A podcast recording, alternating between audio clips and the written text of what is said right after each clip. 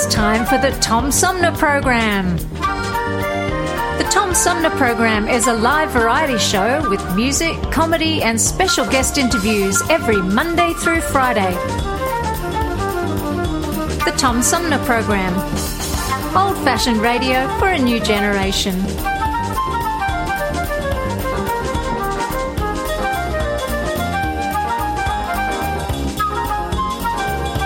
Our theme music is Fruit of the Louvre, provided by Flint composer producer Howard Eddy.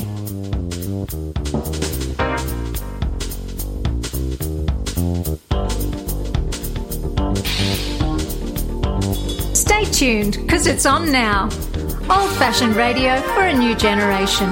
The Tom Sumner Program. Hi, I'm U.S. Senator Debbie Stabenow, and I'm listening to the Tom Sumner Show. Hey, good morning, everybody. Uh, welcome to the show. Happy uh, Valentine's Day. And uh, I'm Tom Sumner. We got a great show in store today. In addition to um, today being Valentine's Day, and we're going to pay some tributes to that along the way. Um, Coming up in the third half of our three hour tour, we're also going to recognize the fact that February is American Heart Month. And we have uh, a great guest coming up uh, during the third hour of our three hour tour Dr. Jonathan Chen, who is the chief of cardiothoracic surgery in the Cardiac Center at Children's Hospital of Philadelphia talking about innovations in cardiac care that can save and improve the lives of children with heart disease worldwide, worldwide rather, and uh, some interesting new developments there. We'll be talking about that. And in the middle of the show, the second hour of our three-hour tour, we're going to talk with um, author Lair Torrent, um, who is a clinically trained and licensed marriage and family therapist. He has a new book called The Practice of Love Break Old Patterns, Rebuild Trust, and Create a Connection That Lasts. We also have, uh, I got an, uh, an email, as more of a press release, uh, a bulletin, if you will, from Michigan's Attorney General Dana Nessel. Now, it's now I, I looked to see if she had done a little skit about this particular public service announcement, and I couldn't find one. But I do have and will share with you some tips on uh, uh, kind of a consumer alert on romance scams for uh, Valentine's Day, how not to get uh, fooled by the internet, if you will. But we start out this morning with the uh, author of a new book. It's called um, To Where You Are and uh, Love, Loss, and Finding the Path Home by Jason Fisher, who joins me by phone. Hi, Jason. Welcome to the show. Good morning, Tom. Thank you for having me. Um, what does that What does that mean? Love, loss, and finding the path home. Uh, it's a it's a journey. Uh, you know, the book is about my journey through grief. I I lost uh, my wife when she was just 30 years old, and we had a two-year-old daughter with a, a chromosomal disability and was later diagnosed with autism. And so it was really a, um, you know, a twofold effect when I, I lost my wife, I lost my my best friend and my partner, um, and I also lost the mother of my uh, child that she was so connected to. And so I had to learn how to play and, both roles. And and in all fairness to you, a special needs child. Right, right, and it, it added uh, a lot of stress. Uh, she had been pre uh, preterm. Uh, it was a premature baby, uh, what they call a micro preemie, one pound ten ounces wow. uh, when she was born uh, because of my wife's preeclampsia, and so we spent 133 days in the neonatal intensive care unit uh, at the University of South Alabama uh, Children's and Women's Hospital. And so we had a journey um, before I had my, my grief journey. We had a we had another traumatic journey through the hospital and, and everything that that entails. So so the the subtitle of the book, um, "Love, Loss, and Finding the, the Path Home," is really about meeting you know, my wife, the uh, my best friend, my soulmate, losing our family identity and her, and then how I regrouped to try to overcome that grief, um, taking a while, but you know what my journey was like and how I got to a point where I I felt like I had successfully over overcome it and um, you know rebuilt my life. Jason, I, I, have to ask the book to where you are on the cover. Oh. There is um, an adult man with a a young child, a girl, walking uh-huh. away from the camera down a sidewalk. It looks like uh-huh. in a uh-huh. typical neighborhood. Is that uh-huh. by chance you and your daughter? It is.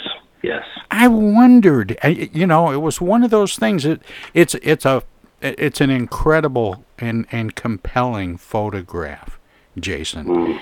Um, and and I thought it very it very well could have been actors, but there was just something so sincere about that photograph that that made me wonder if it was the two of you. And and kudos to you for doing that. Um, sure. But that raises um, a question about the book. Mm-hmm. Some of these things that you're going through. First, you and your wife with the news about your your daughter. I just the from birth on, you know, the struggles mm-hmm. with her. And then losing your wife at such an incredibly young age. I'm in my middle 60s, Jason, and I have people my age pass away, and I think, oh, they're so young. But when you talk about losing someone at 30, mm. that is incredibly young. These things are very painful. How do you find the wherewithal to share them with people in a book and, and like you're doing this morning on my show? Sure. Uh, it, you know, it took a while, Tom. I, I started the, the concept of this book four years after she passed. So it, you know, my grief journey has been, you know, fairly long, but, uh, you know, it, it, it wasn't linear. Um, you, you, we didn't get from point A to point B uh, overnight. It took some time, and there were some ups and downs in that process as you rediscover who you are and, and have to, you know, readjust. But I found the writing process to be very cathartic. Um, it just took me a while to figure out how do I start my book, how do I tell this story, and and the way that it's in my head um, because I was living it every day. Had you ever and, written before? Yeah, I had written a, an industry publication for uh, for my uh, my uh, my position that I was in at the time. I was a fundraising consultant in the nonprofit world, and wrote a book for higher education nonprofit. Uh, so I had some writing experience, but I'd never had anything uh, like this. I never experienced uh, what it would be like to write something so emotionally and so you know, emotionally charged and so personal to me. Uh, so that was new, but the concept of writing was something I had practiced a lot. A lot of journaling after um, after she passed as a way to express most of that private and and really those became the foundational notes that I used to recall certain events, the dates of them, and um, and it really helped to form kind of a healing process for me as I went through that journey. When you were writing the book, mm-hmm. how long did that take you? And, and you say it was cathartic, but I would have to think it would be a little bit painful too, reliving all of those things. Yeah, it, it definitely was. There were moments of, of extreme difficulty, um, some sadness involved. It took book took uh, once I settled down and and really put pen to paper, eighteen to twenty four months of of outlining, writing, editing myself before I even decided to turn it into a publisher for consideration. Um, I was writing the book in many ways from for me, so that I could make sense of what happened, deal with the pain. But uh, had always had the goal of sharing it with others if it if the story came out right. Um, and what I mean by that is that I wanted to I wanted to write a book for for others that might be going through the process, so that they could see what what it's like to have so many challenges thrown at you, um, seemingly insurmountable challenges at the time that you're going through them, and how do you move forward day by day and get to a better place. So that's what I hoped to share with folks when I uh, when I decided to publish. Jason, is the uh, grieving process and and the path home the same, uh, regardless of what caused the grief initially? I think that it, it what home means to to people may be may be different. Um, it, for me, it wasn't a physical location. Um, it was a metaphorical home where you're at peace with yourself. You understand through acceptance what happened, and you're able to reclaim the happy part of your life, the passion, and find a find your calling in a new world. And and so my home had always been with my wife Mandy. Um, since I met her, I just knew that she was the one I was going to marry. Uh, it really, truly was um, love at first sight, and um, it was a magical moment. And so we we were happily married, and and uh, unfortunately that ended early, uh, just just five years into our marriage. But um, but that path home was was me rediscovering who I was, um, what I was passionate about, what I, how I could best live out my moments to, uh, to help my daughter and to, uh, to help others. And I, and I found Tom that, that for me, public service and giving back to others was the avenue that I needed to uh, to travel down in order to be able to to make that happen. Um, you know, you ha- I had to take the the selfishness of looking only at my situation out of the equation, and I got I got more uh, from the experience of giving back uh, to to help me. Uh, that's that's really where I was focused on to try to heal and and it took a while to figure out exactly what that path was, but that is essentially the direction I headed. Jason, um, we just have a couple of minutes before the break, and I hope you'll stick around after the break so we can talk some more. Um, but Absolutely. how was the impact of your um, wife's passing on your daughter? Well, being two years old and developmentally disabled, um, she's nonverbal, so she cannot speak. And she, I don't know that she understands what happened. Um, I do believe in my heart that she knows something happened with her mother. Um, you, you don't have the type of connection that they had, mother daughter. Um, just just uh, very very in sync with each other, uh, and then have that ripped away and not have a hole. So I think it affected her um, in a couple of ways. One, she was missing that natural nurturing connection, but she's also transitioning to, you know, me being the only constant in her life, and um, while I was extremely involved as a, a father, I mean, we split the duties 50 50 because it was that important to both of us. Um, I still think there was a transition for me in the grieving process where I, I had to engage and I had to, to, to, I knew how to do everything feeding and, you know, she had a, she had a G tube because she couldn't, she couldn't chew, uh, suck, swallow, or breathe with a cleft palate. She had several birth defects so I knew how to run the medical equipment. Um, what I didn't really know how to do was to keep my mind on that process and to keep focusing on her while I was going through this grieving process. And if it hadn't been for my my mother and father-in-law and my sister-in-laws, um, I, I don't know that I would have been able to do that effectively.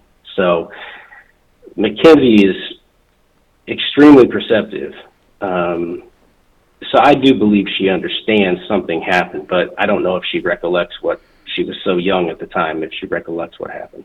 Well, my guest is Jason Fisher, the author of To Where You Are Love, Loss, and Finding the Path Home. And uh, Jason, I'm going to go ahead and take that break now and let our broadcast partners squeeze a few words in or do whatever they do when we go to break for the listeners. If you're streaming us at uh, TomSumnerProgram.com, we have some messages as well. Tigger, T-I-double-G-R, that spells Tigger. And don't forget to remember to listen to Tom Sumner program on account of because he's so bouncy. I'm Julie Lopez with Crime Stoppers. Have you ever wondered what to do if you have information about a crime or the whereabouts of a felony fugitive and you want the police to know but you need to remain anonymous? Well, here's what you can do. You can go to p3tips.com or download the mobile app. You can go to Crime Stoppers of Flint and Genesee County's Facebook page and click on the Leave an Anonymous Tip tab, or you can call 1 800 422 jail. All methods are anonymous, and if your help leads to a felony arrest, you may be eligible for a cash reward. Remember, your voice matters. Our lives have been turned upside down by COVID 19. When a vaccine becomes available, it's critical that all of us get it. What we do as individuals will impact everyone's health, including those who can't get the vaccine. We won't get through this unless everyone takes part. Now is the time to get up to date on all recommended vaccines for both kids and adults. Experts say it's more important than ever for everyone to get their flu vaccine this year. And if you're older, you should get both the flu and pneumonia vaccines, since both illnesses can make COVID 19 even worse. Vaccines are available at a lot of convenient places, so be an example for friends and loved ones and encourage them to get vaccinated too. We all want to reunite, travel, and get back to school and work. But that means we all need to get on board. This is the time to do what's right for each other. Get vaccinated. It's our best shot.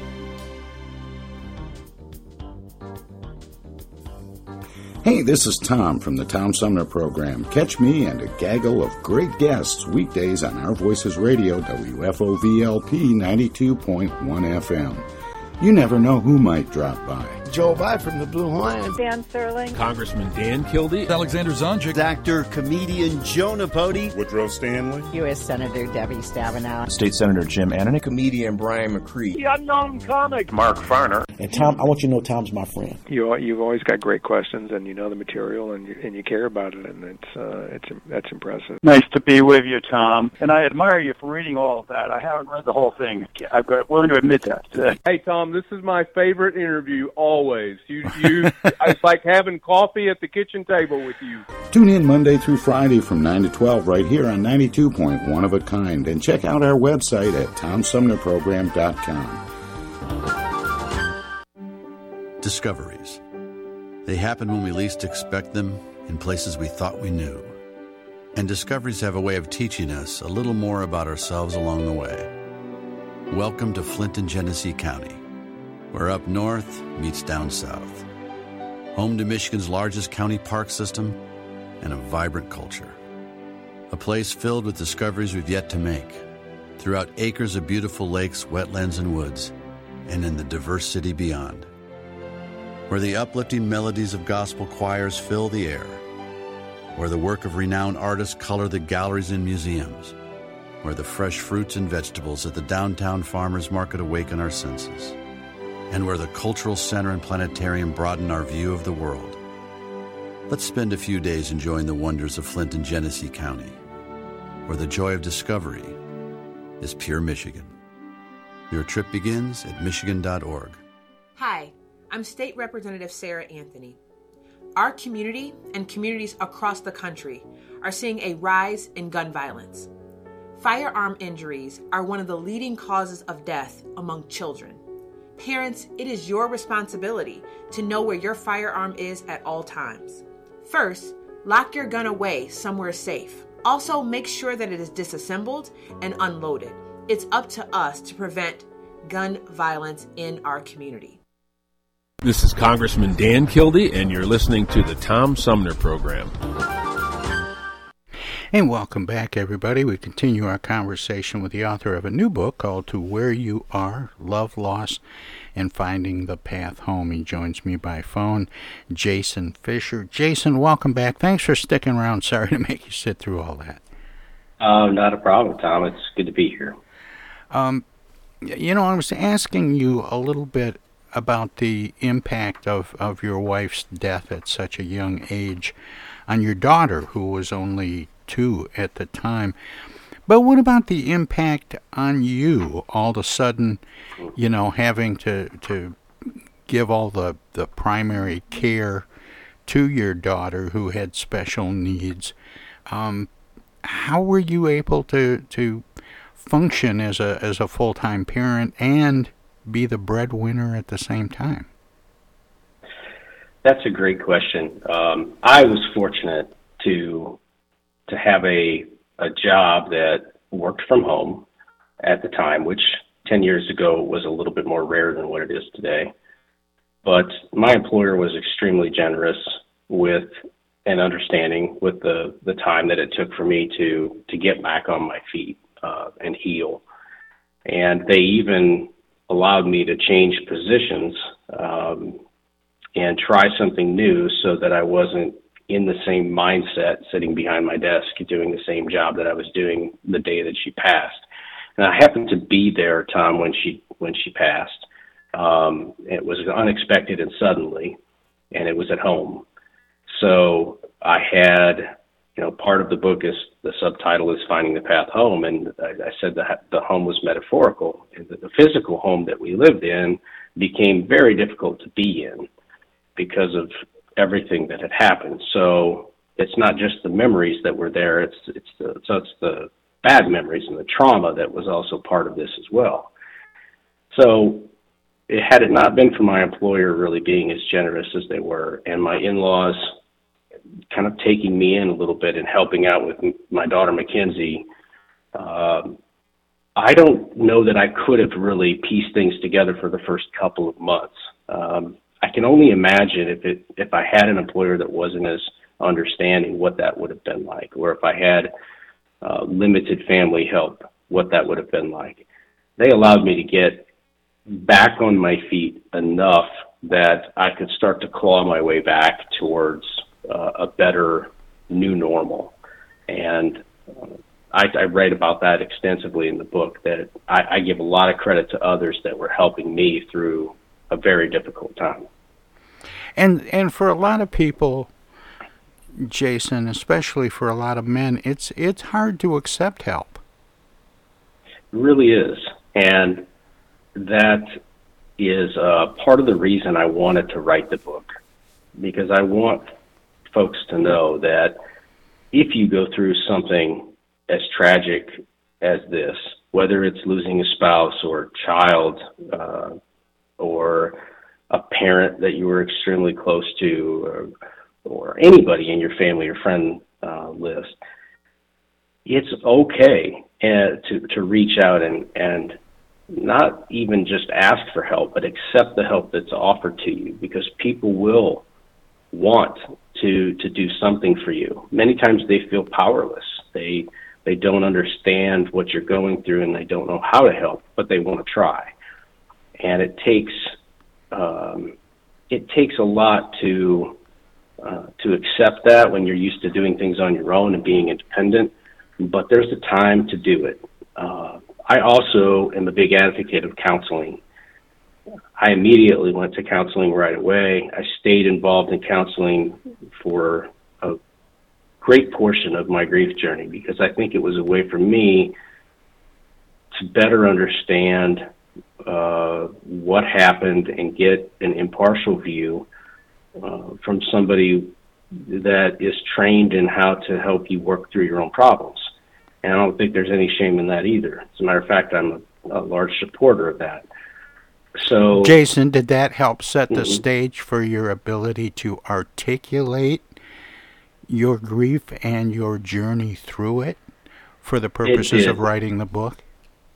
It did. Um, it, it did exactly that. It uh, it provided a base for me to understand what my challenges and concerns were and how I would overcome them. And many of the things that I write about in the book are, are a result of things that I worked through in therapy. In in writing this book, um, you said it was it was cathartic, and we talked about how it was painful as as well. Um, mm-hmm. but the the title once again for listeners to where you are love loss and finding the path home um, and i want to zero in on that to where you are where are you mm-hmm. now i'm in a i'm i'm in a much better place i'm in a a, good place a good state of mind um, i am still with uh, my daughter and i uh, just just the two of us at this point and and that's okay. Um, I'm uh, enjoying my job and enjoying the community activities that that I've engaged in. Uh, I had the chance to live out several passions in my life that things that I had always thought about doing, but just couldn't find the time to do them, and and I made the time uh, for myself in order to be able to to look forward to something. So I went back to uh, to I had a master's degree in public service uh, from the University of Arkansas, and I went back to to school for a second bachelor's degree in meteorology because it's something that I always wanted to seek since I was a child and had a had a degree in liberal arts coming out of um, you know, the business and political science degree coming out of my undergraduate experience the first time. And eventually, uh, five years down the road, uh, I made a decision to to give back in a different way by running for the United States Senate in Alabama, and was in the the historic race where Doug Jones um, won our primary and uh, ran on the Democratic side, and he won our primary, went on to win a seat from Alabama as a Democrat, the first time a Democrat had been elected statewide in 15 years. Um, and I was a part of that experience and, and went on to work for Doug later on in, um, in uh, the office uh, in South Alabama. So I lived out a childhood dream uh, of being able to give back and talk about my experience and listen to people and give hope to them that you know a better day is on the horizon. Was that was that seat that Doug Jones won? Was that an open seat, or did he unseat an incumbent? It was a special election, oh, open okay. seat. Um, when Jeff Sessions uh, accepted the attorney general position right, under President right. Trump, it opened up that opportunity shortly after the 2016 election. So there were three years left on that uh, on that term. Uh, Jeff Sessions had been reelected in 2014, and so he wasn't up for renewal until 2020. So the 2017 election was was a special election to fill out Sessions' term. Yeah, I had forgotten yes. about that. Was uh, Jeff Sessions' uh, Senate seat? Mm-hmm. And before that, it was Howell Heflin, who was a longtime senator uh, in Alabama. So um, it it had been a while since it was uh, a Democratic seat, but um, uh, Doug was able to, you know, he was a great candidate and right candidate at the right time.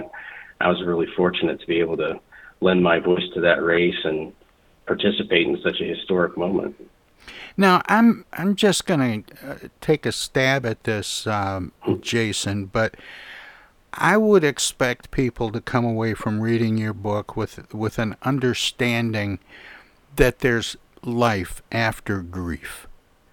But yes. what what is it that you're hoping people will come away from your book with? Uh, I, I think I want them to understand that perseverance um, comes in many forms, and it it takes some time and it takes some active uh, processing on your part as the person that's grieving in order to be able to overcome the challenges that you face. Um, I I believe that time, on, on you know, there's an old saying, Tom, that time heals all wounds. I think there's there are some things that are so powerful that they change and alter you fundamentally as to who you are, and you have to rediscover yourself. And it's a healing process and some scar tissue there. You're you end up becoming whole again, but it's you're in a different place than what you were. And learning to accept that's really important. So when folks read the book, if they've gone through something that's been challenging and difficult, yes, there's a better day ahead. And it it comes one day at a time, um, and it takes an active presence of mind. You have to work at it. You have to be willing to, you know, to to have friends in your life that and accept their help and and uh, go to therapy if that's uh, what is recommended. Um, whatever it is that you need to do to heal in a positive fashion, um, new goals, new aspirations, those are things that you have to follow. So it is, um, yeah, it's my hope that the book is an inspiration to people that might be going through something challenging to help get them through that period of time that it just looks really rough and you can't see a lot of positives in your life. Um, I certainly had those moments, and when I thought my best days were behind me, and uh, and of course we can always reinvent ourselves, but we have to we have to dedic- dedicate ourselves to the process. And how do you view yourself differently now after having gone through what you went through with the birth of your daughter and then the loss of your life and, and the grief and healing process? Do you see yourself differently than the person who, from the other side of those uh, events?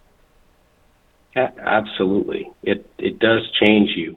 Um, I think that I, at my core, I'm still the same person, the same values that I had before, but um, I'm much more sensitive and empathetic to uh, others' pain points, no matter what they are, whether it's a loss or a divorce or a painful experience in another way. Um, you know, folks go through uh, a lot in life, and we tend to, to be a very judgmental society.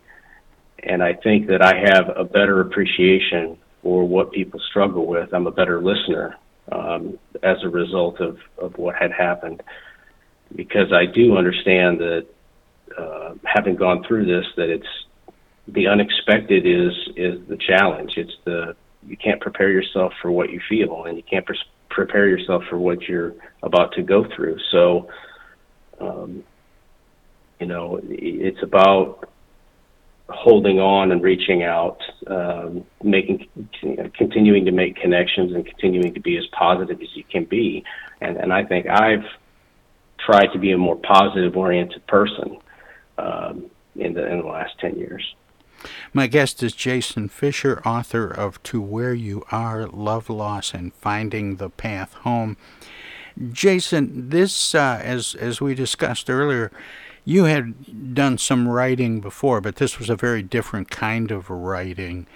And, um, and, and I'm wondering what you learned about writing going through this process of writing and publishing this book. And uh, do you have a a, the bug? Is there another book coming down the pike from Jason Fisher? I, you know, I, I would never say never. Um, I enjoy writing so much. Uh, it is, it was, I enjoyed it 15 years ago when I wrote the first book, and and this one was just a different experience. Uh, what I learned about writing this time around was when it comes from your heart and not your head when it's more emotional than it is logical, it takes longer to formulate your thoughts and make sure that you're saying it in a way uh, that resonates with exactly how you're feeling it. So, in other words, it it, it sometimes takes a little while to zero in on exactly how you want to say something and what you mean by uh, what you say. But so there's many more revisions in the process than there was the first time around. Um, it it's not opinion um, or uh, or learned knowledge as it was the first time around. This is, you know, your, my emotional balance that that I'm seeking, and so by writing out all of the different stories, and there's there's fun stories and exciting stories and happy stories um, that I include in the book. It's it's certainly not just a sad book. It's there's funny parts. Uh, my wife had a great sense of humor. Uh, one of the the best laughs I've ever heard. Um, she could just light up a room, and so there were plenty of moments that I could point to in the book that um, that you know described that, and and that was the fun part to me in the writing process is describing who she was and letting her you know her memory live on through the words that I wrote. This is um, an incredible story, and and you talk about sharing stories in the in the book. Um, does the book um, read out like like a story with an overarching uh, uh, plot to it, um, a beginning, a middle, and an end, or is it a compilation of, of days and, and anecdotes? How, how does it how does it read? It's a, bit of a mixture of, of both. Um, you know, I, I had to realize early on that if I could not write about my worst day, then I couldn't write the book. So it took me a while to figure out exactly how to start the book. Um, where do I start? And I, I decided I needed to jump right in to the to the, to the deep end of the pool and start with the most difficult moment of my life, and that's that's the tragedy that unfolded. So I take the reader right into that that experience and everything that uh, that happened that day.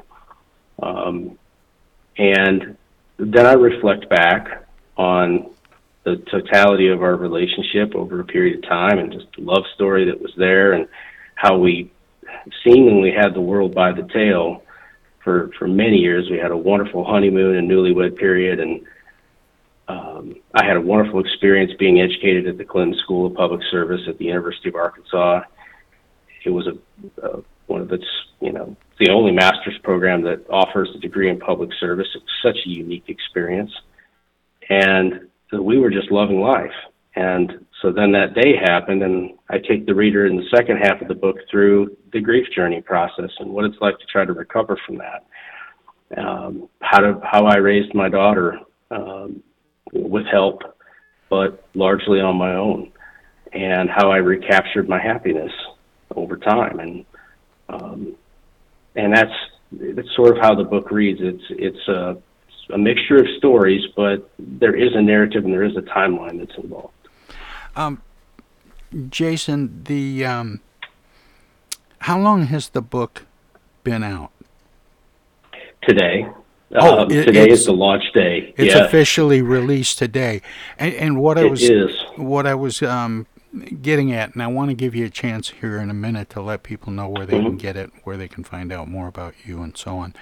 Um, but um, what I wanted to ask is if you'd uh, had a chance to get some people to read it and give you feedback, and what kind of uh, what kind of feedback you've gotten so far on the book. Yeah, I've had uh, several uh, friends that have offered to do an advanced reading for me, uh, just to more or less uh, give me feedback on the, the writing process. Uh, the publishers also had separate editors that, that uh, I worked with that gave me developmental feedback on the book.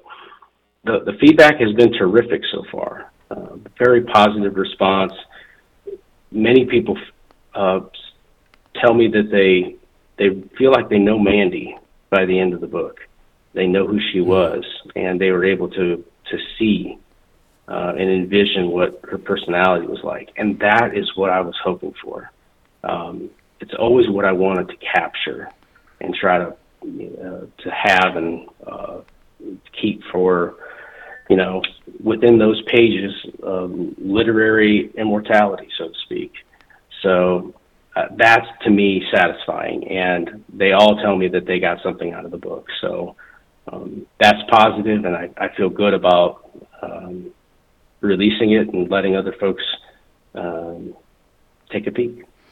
Well, let me uh, let me do this as I do with all my guests: is give you an opportunity to let listeners know where they can uh, where they can find the book, where they can find out more about you and your work, past, present, and future. Um, do you have a website that you'd like to share? Yeah, sure do. Um, it is uh, www.towhereyouare, all one word, dot org. And I, I blog um, on a semi-regular basis, and I plan to continue that for a while. Um, and I've enjoyed writing about this and, and offering different perspectives on the topic. And uh, the book is also available on Amazon. And again, it was released just a, a short time ago uh, today. So uh, it is now available and printing has begun. So you can reach me on those two channels. Um, and uh, I have a Facebook page as well that I'm fairly active with. It's uh, at Jason Fisher to where you are. And you can find me on that as well. Well, Jason, thanks so much for um, sharing your story with me and the listeners uh, this morning, and also in the book. And and uh, thanks so much for spending some time with me. Thank you, Tom. I appreciate the opportunity. All right, you take care. All right, take care. Mm-hmm. Once again, uh, Jason Fisher. The book is To Where You Are Love, Loss, and Finding the Path Home. Now, we do have a break coming up in just uh, a moment or so, and uh, we have some interesting uh, send ups to Valentine's Day throughout the show today. And uh, in fact, I'm going to be sharing uh, at some point, I'm not sure where I'm going to where I'm going to fit it in, but uh, Michigan Attorney General Dana Nessel has uh, reissued a consumer alert on romance scams in time for Valentine's Day, and uh, I'll, I'll just I'll give you a little teaser right here. One of the very first ones on the list is never give someone you haven't met money. that seems obvious, but when we get into it, you'll find out that it might not be. In any event, uh, lots more coming up on uh, today's Valentine's Day edition of the Tom Sumner program. If you're listening to us on uh, WFOVLP, Our Voices Radio 92.1 FM in Flint, they are a broadcast service of the Flint Odyssey House Spectacle Productions and my good friend uh, Paul Herring. We're going to let them squeeze a few words in or do whatever they do when we go to break. If you're streaming us at tomsumnerprogram.com, we have some messages as well. And um, don't touch that dial. Don't click that mouse. There is more of the Tom Sumner program yet to come. Hi, this is Joe By from the Blue Lions, and you're listening to the Tom Sumner program. Right now, the COVID 19 vaccines are available to millions of Americans, and soon they will be available to everyone. This vaccine means hope.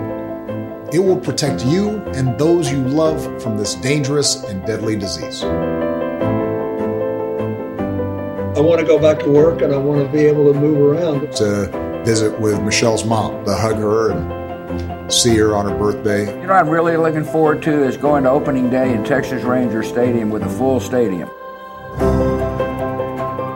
We've lost enough people and we've suffered enough damage. In order to get rid of this pandemic, it's important for our fellow citizens to get vaccinated. I'm getting vaccinated because we want this pandemic to end as soon as possible. So we urge you to get vaccinated when it's available to you. So roll up your sleeve and do your part. This is our shot. Now it's up to you.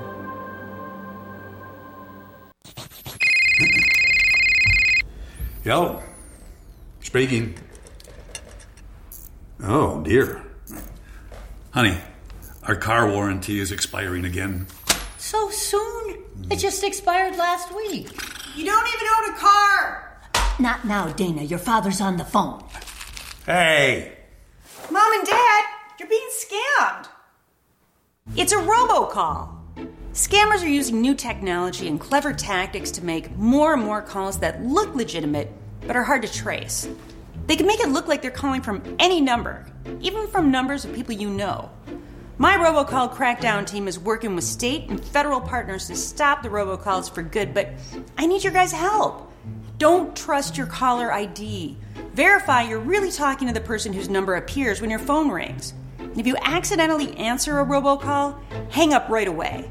Engaging in conversation will only lead to more calls. Use a call blocking app on your cell phone that stops robocalls before they interrupt your day. And if you do get a robocall, file a complaint with my office online at mi.gov slash robocalls. And mom, dad, please do not give your information out to these scammers over the phone. They're just trying to trick you. Well, at least they call. No, I get it. You're busy. But you know, Janine's daughter is a doctor. She calls every week. A doctor. I'm Michigan Attorney General Dana Nessel. Visit mi.gov slash agcomplaints for your connection to consumer protection. It's 2022, and this year the Tom Sumner program begins its 14th year. It would not be here without support through the years from individuals and organizations like these. Seth David Radwell, East Village Magazine, Flint Institute of Music, Hello, I'm Maestro Ricky Di Flint Community Schools, MTA Flint, Flint Comics and Entertainment, Hamady Complete Food Center, the Flint River Watershed Coalition, W.H. Wisecarver, the Genesee County Road Commission, Sloan Museum Auto Fair, Thomas Appliance, the Genesee Health Plan, Swiftlet Technology, Mott Community College, It's Pure Michigan. Friends on Facebook have also helped by contributing to the show's online fundraisers two or three times a year. If you would like to help the Tom Sumner program continue to thrive by becoming a sponsor, send an email of interest to tom at tomsumnerprogram.com. Add your name to the list of supporters, past, present, and future. Technical assistance for the Tom Sumner program is provided by Swiftlet Technology, engineering and IT services at swiftlet.technology.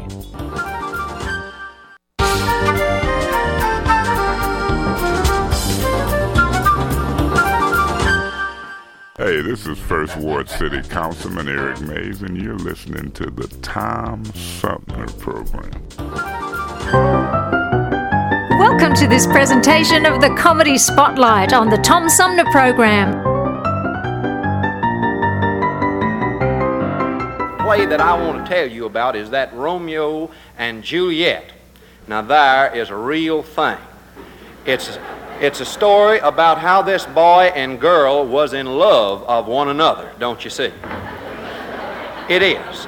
And everything would have been all right for them except that their daddies didn't get along. They didn't. And when the play opens, Juliet's daddy is a throwing this big fancy dress ball, and he invited the whole town to be there, but he didn't invite none of Romeo's people to come. And his buddies learnt of it. And they put him up to slipping on a costume and slipping in at this party. And he was a spunky kind of a boy, and he done it. I think. He done it, and he got in there, and everything was a going good till all of a sudden this girl Juliet come down the stairs, and he was so struck by her that he give a soliloquy right there.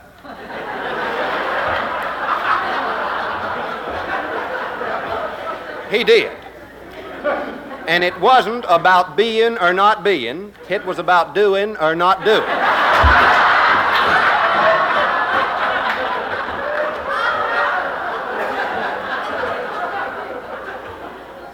Well, the do's, they won out over the don'ts. and so what he done, he got her by the hand and started to take her out in the yard. And we'll never know what it was that there's going to do out there.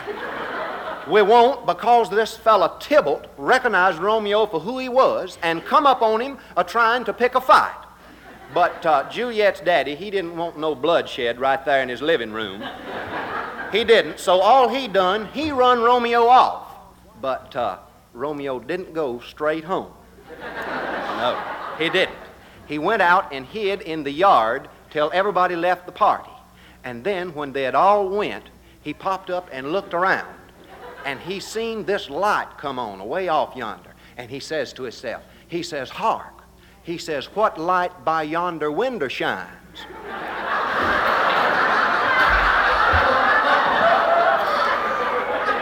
he did. And and let me tell you, Juliet step, stepped out of her bedroom window onto this stoop. And uh, she give a soliloquy. She did, friends, and somewhere in it, somewhere in it, she says, Romeo, Romeo. She says, Wherefore art thou, Romeo? And he popped up and says, I'm right here.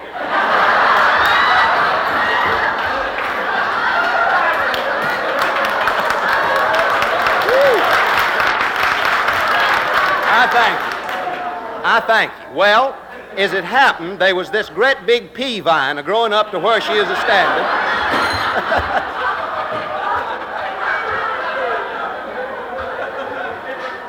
and so he clumb up it. He clumb up it, and that is where they had that balcony scene. And he, they hadn't been there but just a few minutes till he asked her to marry him. And that shows that he was an honorable boy about it all. well, she says when. And he's. Well, he says now, and that shows that he wasn't up there for no light courting. He wanted to get on with it.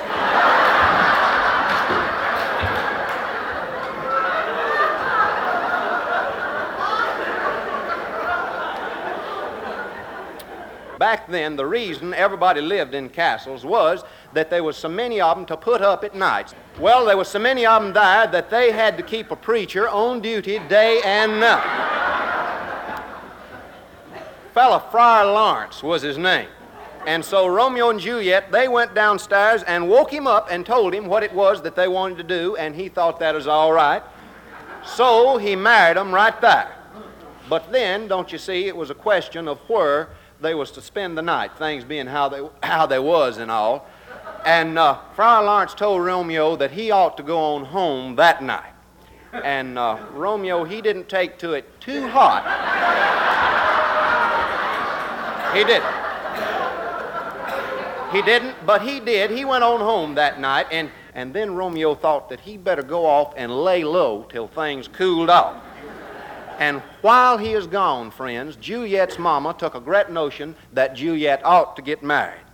And then she was in a bind. She was.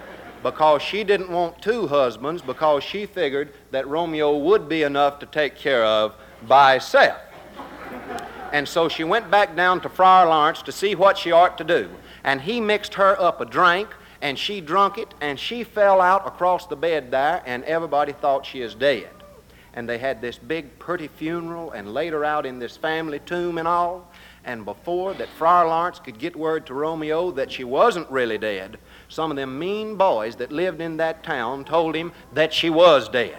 And he figured life didn't hold nothing for him. So he went out and got him this big can of lye to drink. So he went over to this tomb where it was she was laid out, and he opened the door of it, and he says, Oh, my love, oh, my wife. He did. And he went in and he drunk the lye and kissed her and says, With this kiss I die. And he fell out across to that. And uh, he was a big boy for his age. he was. And the impact of him of falling on her woke her up. And she woke up, didn't know what was going on, and she looked there and seen Romeo a laying dead. And then she figured life didn't hold nothing for her. And then she took his knife and run it into herself, and she expired. She did, friends. And the moral of it is if you've got a boy that courts a girl that you don't like, or the other way around, if you don't want the expense of a double funeral on you, the best thing for you to do is to let them have a cheap wedding.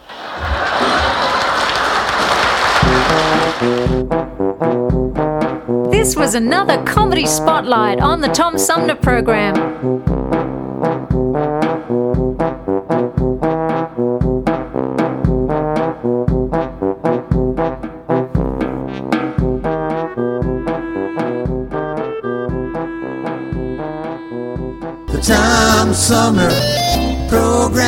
No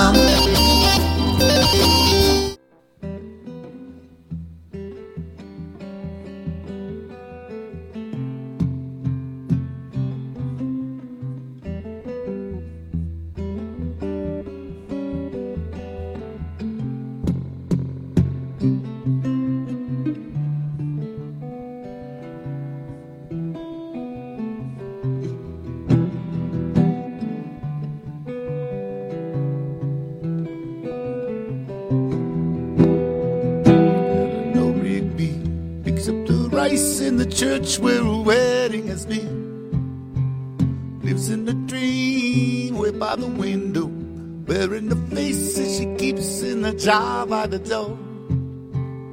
Who is it for? All the lonely people. Where do they all come from? All the lonely people. Where do they all belong? Father McKenzie writing the words of a sermon that no one will hear. No one come near, look at him working, donning his socks in the night when there's nobody there. What does he care? All the lonely people, where do they all come from? All the lonely people, where do they all belong? Oh,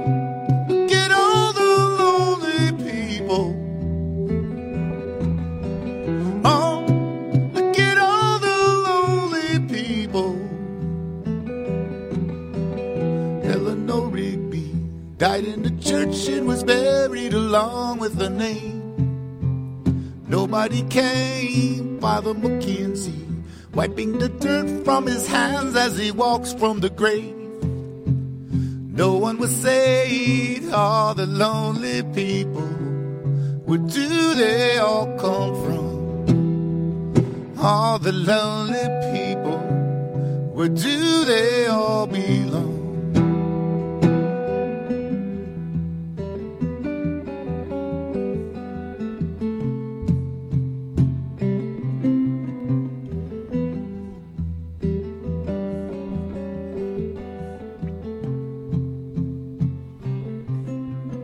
All the lonely people.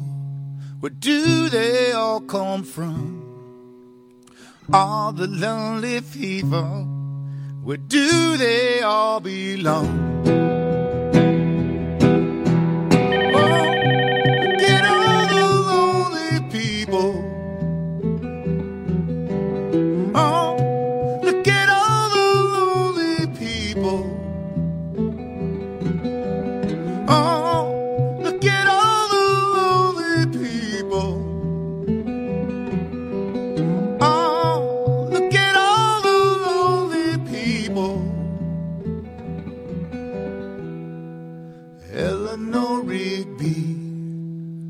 Picks up the rice in the church where the wedding has been. The Tom Sumner Program.com. The Tom Sumner Program.com. From the Tom Sumner Show.